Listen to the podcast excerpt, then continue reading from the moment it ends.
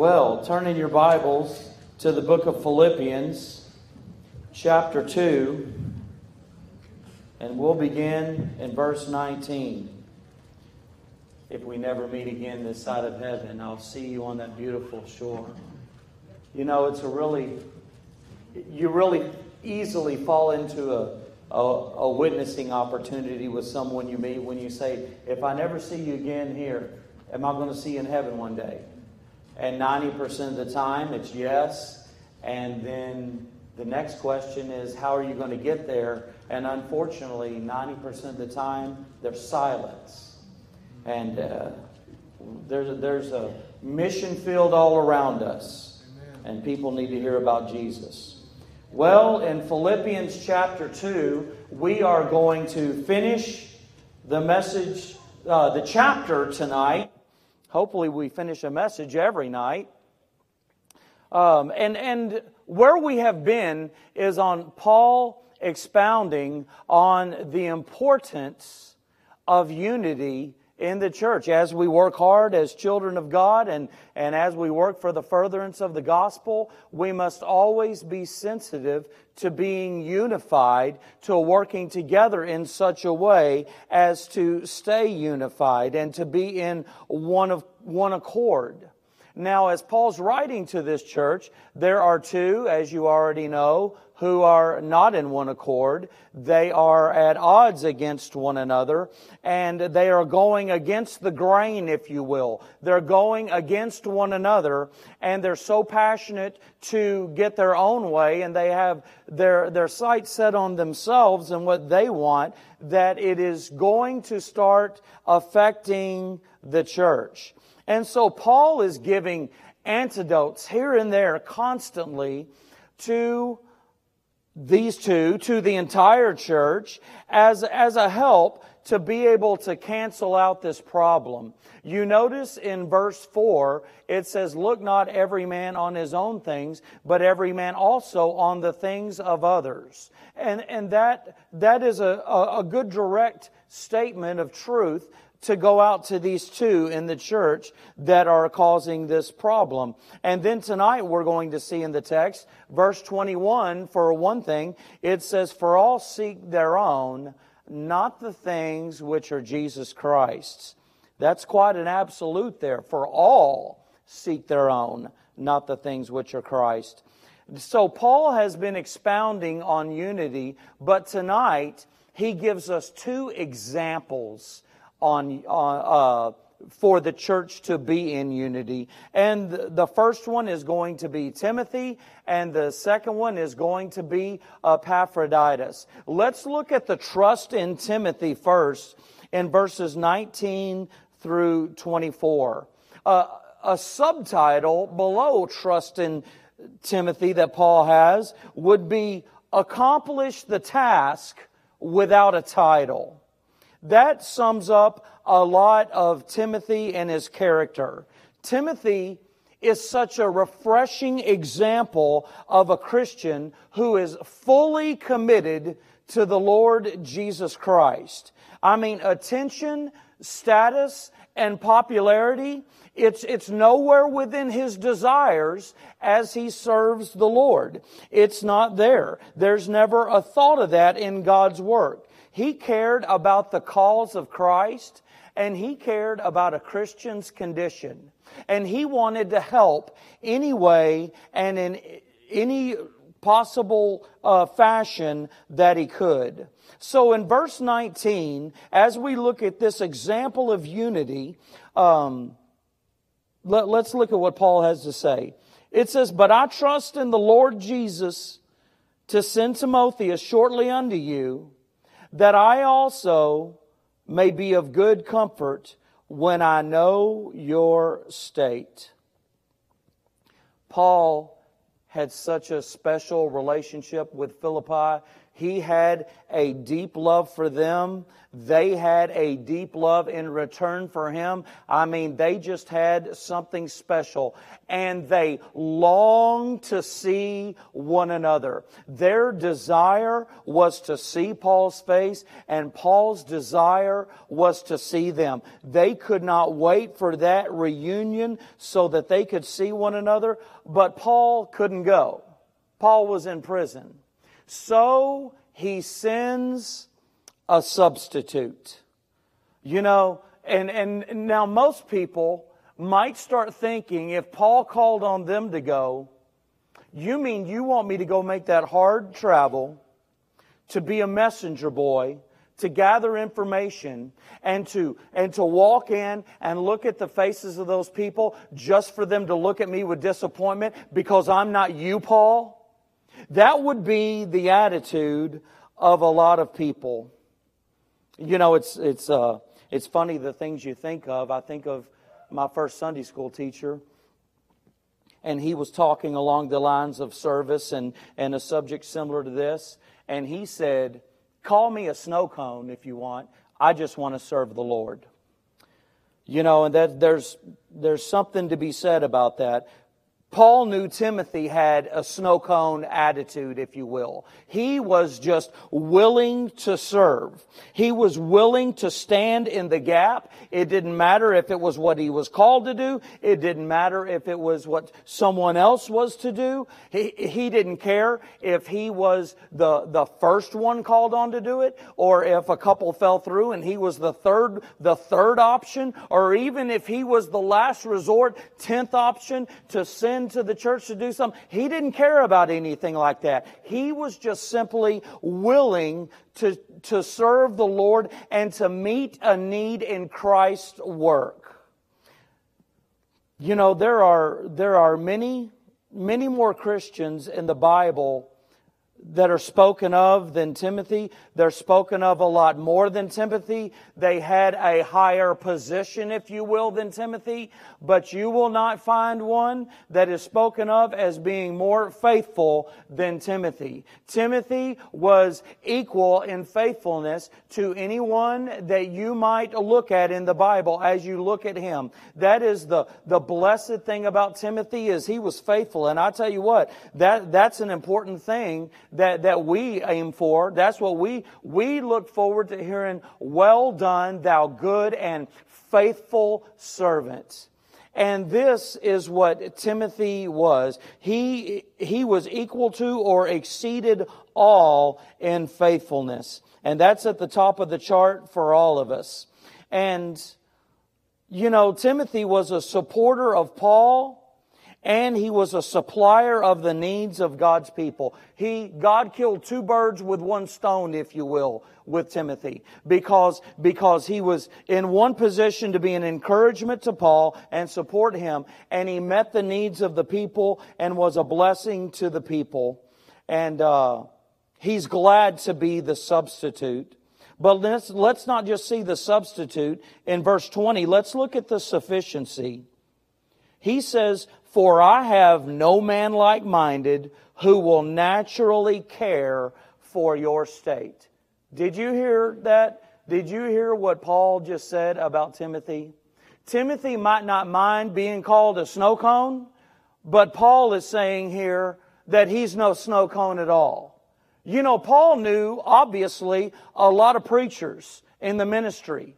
He knew a lot of missionaries. He knew a lot of great servants of God. And he could have called on many to go and to, uh, to go to Philippi and to encourage them and help out with the situation. I mean, people who were number one in charge of their ministry. They were number one in command wherever they were. But Timothy is the one he preferred to send over anyone else. Timothy, who had been by his side. Paul speaks of the care that Timothy had for the churches and the care he had for the people of God. It wasn't just something that he would gloss over and make himself look like he cares with words. Timothy had a very deep, genuine, sincere care that came from within that God gave him for the people. And, and Paul likens Timothy unto himself in the care that he had. Now, now, uh, uh, now, a lot of preachers he knew might have been able to, to go to Philippi and, and had a great counseling outline uh, set up for them, maybe better than Timothy. But Paul knew the care that he had, and hands down, Timothy won. Timothy was definitely the one that was very sufficient to be able to go and to meet their needs, to perform the task. He had a passion for people running through his veins, and he was very sufficient as the substitute. He was the most sufficient one in Paul's estimation. But as we see not only the substitute and the sufficiency concerning this example in Timothy, let's look at the spoiler in verse 21. For all seek their own, not the things which are Jesus Christ's. Here's a very direct statement of truth that is very fitting to Euodias and Syntyche. Those are the two in the church that are going against the grain. And I tell you what, this is a spoiler in the body of Christ. I mean, the expiration date is coming soon for the church, and they are spoiling if their focus is on self and it is not on the Lord Jesus Christ. You know, as you think about as you think about other Christians, Paul could have asked to go to Philippi. You know, some would have probably fretted the travel. Others, Paul might have thought of, he would say, no, nah, well, they're, they're going to be contemplating the weather and, and they're probably going to complain about that. So, you know, people want their, their own needs met and they want ease sometimes, but we must prefer truth and holiness and our Christian duty above receiving credit, above having ease and getting our way. It's the Lord's church is important enough for that. Any personal interests of Timothy's, they did not come above the interests of the Lord Jesus Christ. You know, and in such a selfish world, how refreshing is this sacrificial man of God, Timothy, that he would be described in such a way. He was an amazing refreshment to Paul. Barnabas was Paul's main encourager, you might say, but Timothy was definitely encouraging to Paul in another way. I mean, the sacrifice he was willing to make.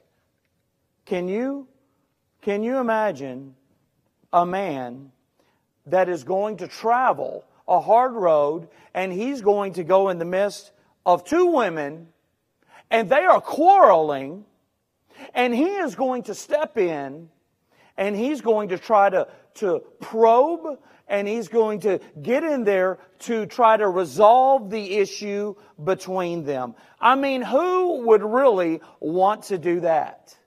Not, not many.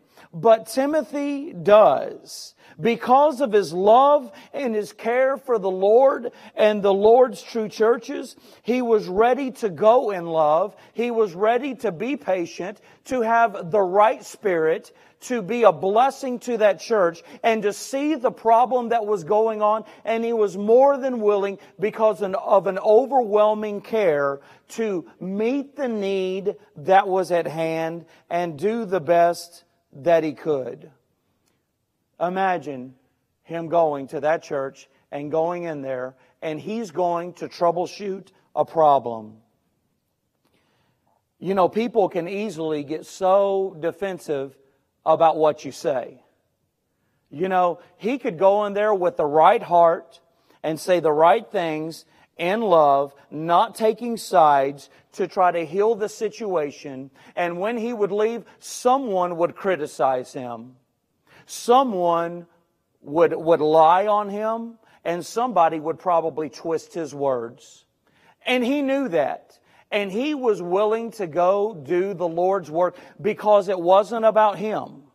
It was about the Lord's precious church and his people and getting them back on track as they should be. You see in Timothy no self seeking. Timothy was the opposite of self seeking. Self seeking will suck the life right out of a church.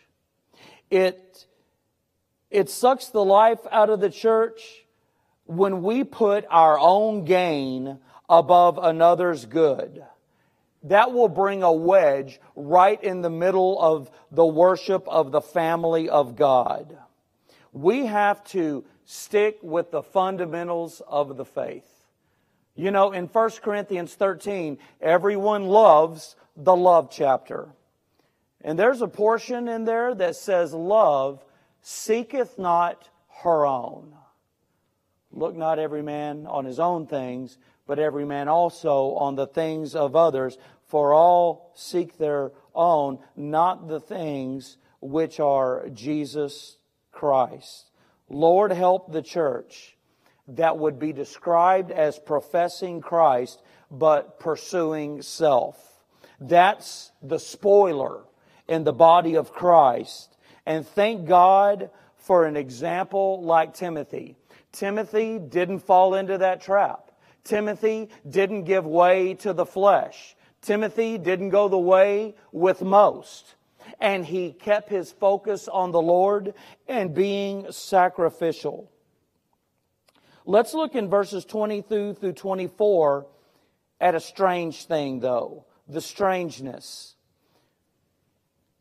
And remember, include verse 21 in this. Let me start there and read it all over again. For all seek their own, not the things which are Jesus Christ, but ye know the proof of him, that as a son with the Father, he hath served with me in the gospel. Him therefore I hope to send presently, so soon as I shall see how it will go with me. But I trust in the Lord that I also myself shall come shortly. All seek their own, but not Timothy. Paul was clearly able to say that Timothy did not do that. You know, all through many commentaries, I read where uh, a lot of people wrote that Timothy was a man of second place that Timothy did not mind taking second place. But you know what? Jesus Christ had first place in his life. I mean, I mean, I'm sure Timothy and others would rather be second place with Jesus having first place than be first place with Jesus having second place. Jesus was first place in his life, and he was a lot better off than those who put him any lower than that. Euodias and Syntyche, these two in the church that a lot is being written to, they were fighting for first place. They were fighting for first place over one another. They were fighting for first place over the church. They were fighting for first place over the pastor. And they were fighting for first place over the Lord Jesus Christ and it was starting to affect the church. It was so important that there are so many direct comments and words that the Holy Spirit inspired Paul to write unto them. You know what? Euodias and Syntyche need to become snow cones. Title me whatever you want, whatever the church wants is best, and I just want to serve the Lord. That's a strange place. It's strange and it's rare and it's kind of lonely there. There's not a lot of people there these days. You got, you have to stand alone if you're going to do that. That's what Timothy did though. Timothy was tried, he was proven, he was willing, and he was faithful. Paul trusted in Timothy. And so he would have the church and he would have the two in the church to think about Timothy, to think about his faithfulness. He didn't need a title. He didn't need things to go his way. He just wanted to do whatever needed to be done. And he didn't have to ask questions if he could do this or if he could do that. He did whatever needed to be done and he was willing to do it. There's not only one example that Paul wanted Philippi to think of though, he also wanted them to think of Epaphroditus. In verses 25 through 30, this is set aside for a word that Paul wants to give on Epaphroditus. As I mentioned in the introductory lesson, that this word on Epaphroditus was given so that Paul could defend him. Because who knows what the church would think about him. Because when you serve the Lord and you do something, I mean, sometimes people will put you in a rock and a hard place. You could have had some at the church say, well, he came back too early. And you can have some at the church say, well, what else did he do? He came back too late. But Paul defends his brother in Christ. You know, the way things came about with Epaphroditus being in this situation, the church of Philippi had a heavy heart for Paul. We have talked about how he wanted to magnify in his Christ in his body, no matter what, no matter what he went through. But Paul was having a hard time. I mean, here he was in prison and and he was being falsely accused. The execution sentence was, was very possibly right there before him. And so Paul had some struggle, and it was a heaviness on the, on the heart of the church, and they wanted to send him an offering. And they wanted to send someone that would encourage him and spend a little time with him. Man, don't you know that we need that sometimes? We need some encouragement, and, and we need somebody just to spend some time with. I can say this, and no one would know who I'm talking about. And, and there was someone that, that engaged with me in conversation about having a more a, a, a more individualized Bible study. And so I kind of set up something. And he came and, and I'm ready to dig into the Bible and, and he just, it's like, hello, uh, this is what we're doing, right? And don't get me wrong, this should be first, but, but it, it seems that it, it was easy to detect that this person wanted some fellowship and they wanted some relationship and they wanted to talk to somebody that cared and somebody that could help. And they believed that would be good for Paul. And they needed to send somebody. Somebody that would be very brave because it was a tough travel. And also when he got there, whoever it was, he would be identified with, with this person that is, that is about to go before, uh, you know, justice and probably be you know, put to death, possibly. And so they could consider this person an accomplice. So this had to be someone very brave. And it was somebody right there within the church. And his name was Epaphroditus. And so they, they vote and they chose to send Epaphroditus to minister to Paul. And and you know, and it's no exaggeration to say that this person had to be willing to risk their life for Paul. He was going to see someone that people wanted to kill. Whether he was innocent or not, he was innocent. But it's no exaggeration to say that he had to risk his life. And the church agreed, and they sent an offering, and they sent Epaphroditus. And, and Paul defends him First of all, by the, by the, by the titles he gives him in verse 25.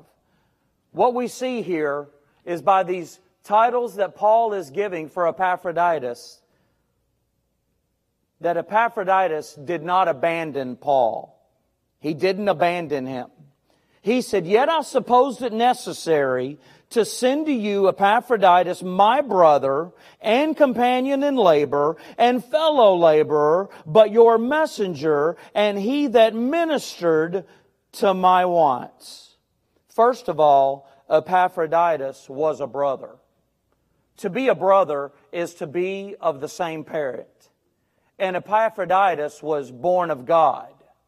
He was born again and he showed evidence that he was a child of God. He was a new creature in Christ. He didn't have to say it. He showed it by his life. And there was just a drawing to have a kindred spirit with him. You know, I, I I trust and leave it with the Lord that everyone who's a member of this church, who's professed Christ as their Lord and Savior, that, that they are a child of God.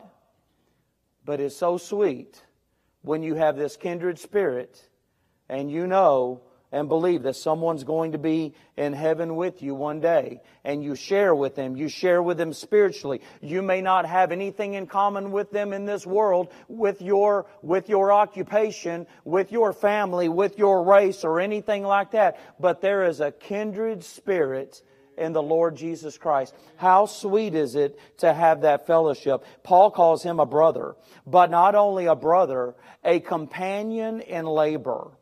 This is the idea of one that will be close beside you and serving the Lord with you and not going to focus on the differences that you have between one another. Opinions are not going to get in the way between a companion in labor and another. There's not going to be any distance. There's not going to be any competition. There's not going to be any, any thing at all that would sever them uh, in their work together. There's not going to be envy between them. That's what Epaphroditus is called a companion in labor. He wasn't fickle. You know, there's a. I was told by a, by a wise mentor of mine that, that in Christianity, you're going to find a lot of people who are fickle. That doesn't sound very good to say or encouraging, but it's very real. And I've found it in a short time to be true. Maybe I've been that way sometimes where maybe I can say we're fickle in our flesh sometimes. But the idea of being fickle is to uh, change your loyalty. Change your loyalty uh, and to do it frequently. That's what a fickle person will do. But that wasn't Epaphroditus. He was a companion in labor, but he was also a fellow soldier. That's the idea of being hardy or being rugged, if you will. I like to dabble with some plants in the yard, and I like to jump on a plant that it says it's hardy. Because if I forget to water it and it doesn't rain, it might hold up and it might, it might endure my neglect of it. And so you and I need to be hardy. That's how, that's how Epaphroditus is described here. He had a toughness for the task. He had the sweetness and the compassion of a companion in labor, but he was also tough. What do they say? Thick skin and a tender heart? Well, Epaphroditus had that. I'm sure everybody crosses over the line of that one way or another, but Epaphroditus was very close. He was also called a messenger. He was called to a very special mission that the church gave him. He was also called a minister. He that ministered to my wants. This is really, this is a really exalting word here. It's the idea of Epaphroditus being an extraordinary provider for Paul's needs. Paul is wanting to assure this church that he did everything that he should have done. You picked the right man to send to me. He did exactly what was on your heart to do for me. He helped, he brought the offering to me honestly and he helped me genuinely and compassionately. He didn't abandon Paul. Also, we see in verse 26 that he adored the church. For he longed after you all and was full of heaviness because that ye had heard that he had been sick. Paul, uh, Epaphroditus got sick to the point of possible death, and the church heard about it. And the church became burdensome over Epaphroditus getting sick. And Epaphroditus heard that the church was getting burdensome about him being sick. And Epaphroditus became burdensome about the church being burdensome that he was, was sick. He was on his deathbed.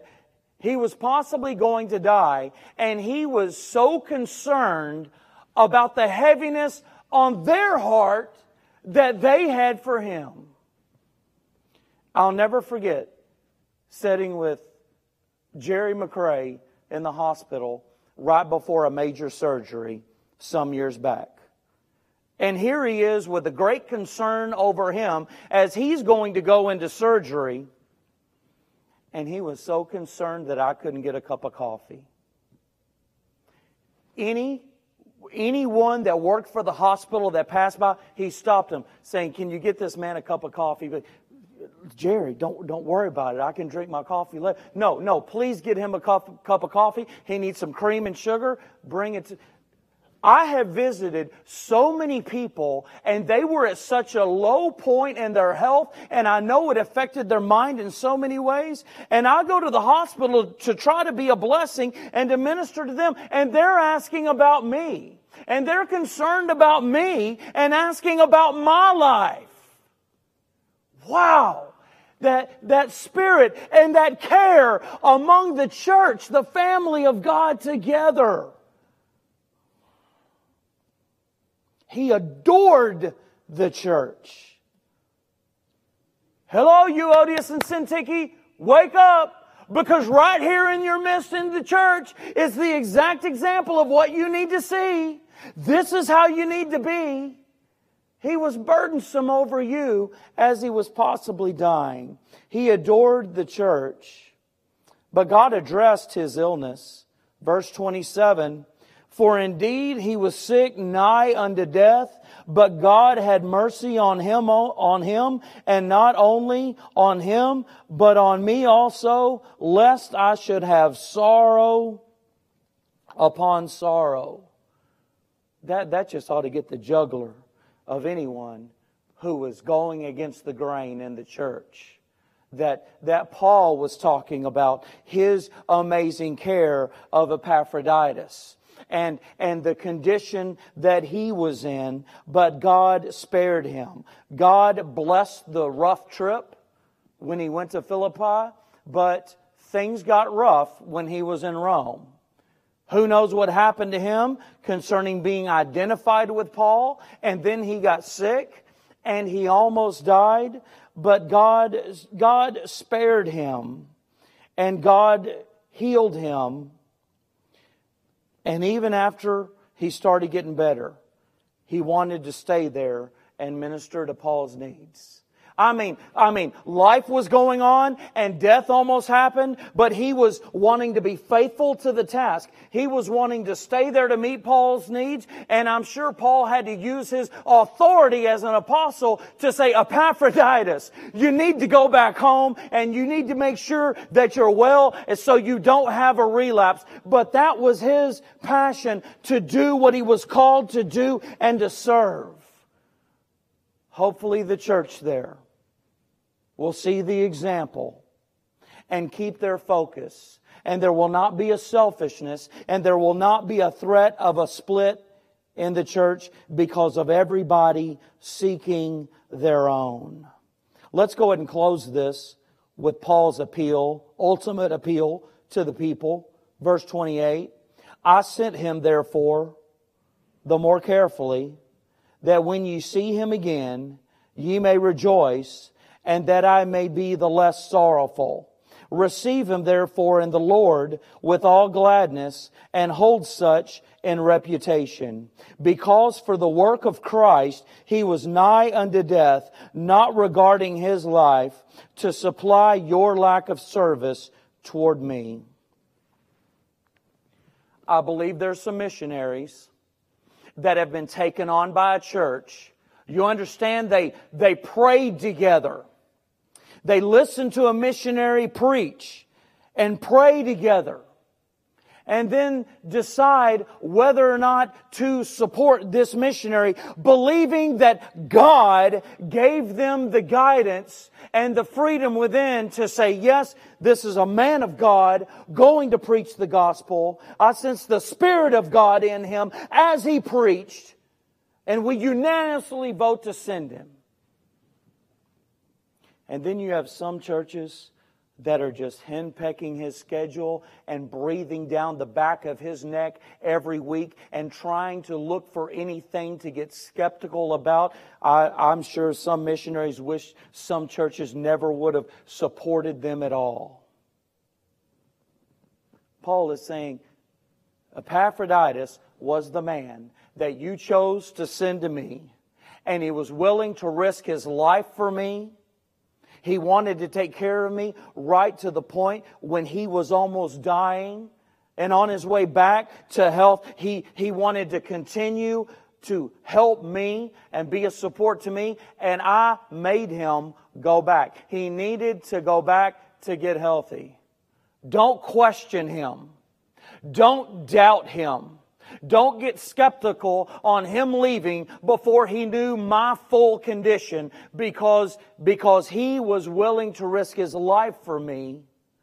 Rejoice with him. Rejoice in this great man of God who did exactly what he was called to do in the task at hand. Paul appeals to the people and defends this man of God. So, can this church, this church at Philippi, look at this man Timothy and look at Epaphroditus and know that God can make Timothy's and Epaphroditus's out of everybody in their heart and in their surrender to Jesus Christ, that we all might come in beautiful unity together to serve the Lord for to see how precious his church is and to be ever so sensitive that we're not just working but we're working well with one another and it's not about status it's not about jealousy of what someone else is doing it's about doing everything we can to serve our Lord Jesus Christ in beautiful unity. David Scott. Please close us in a word of prayer.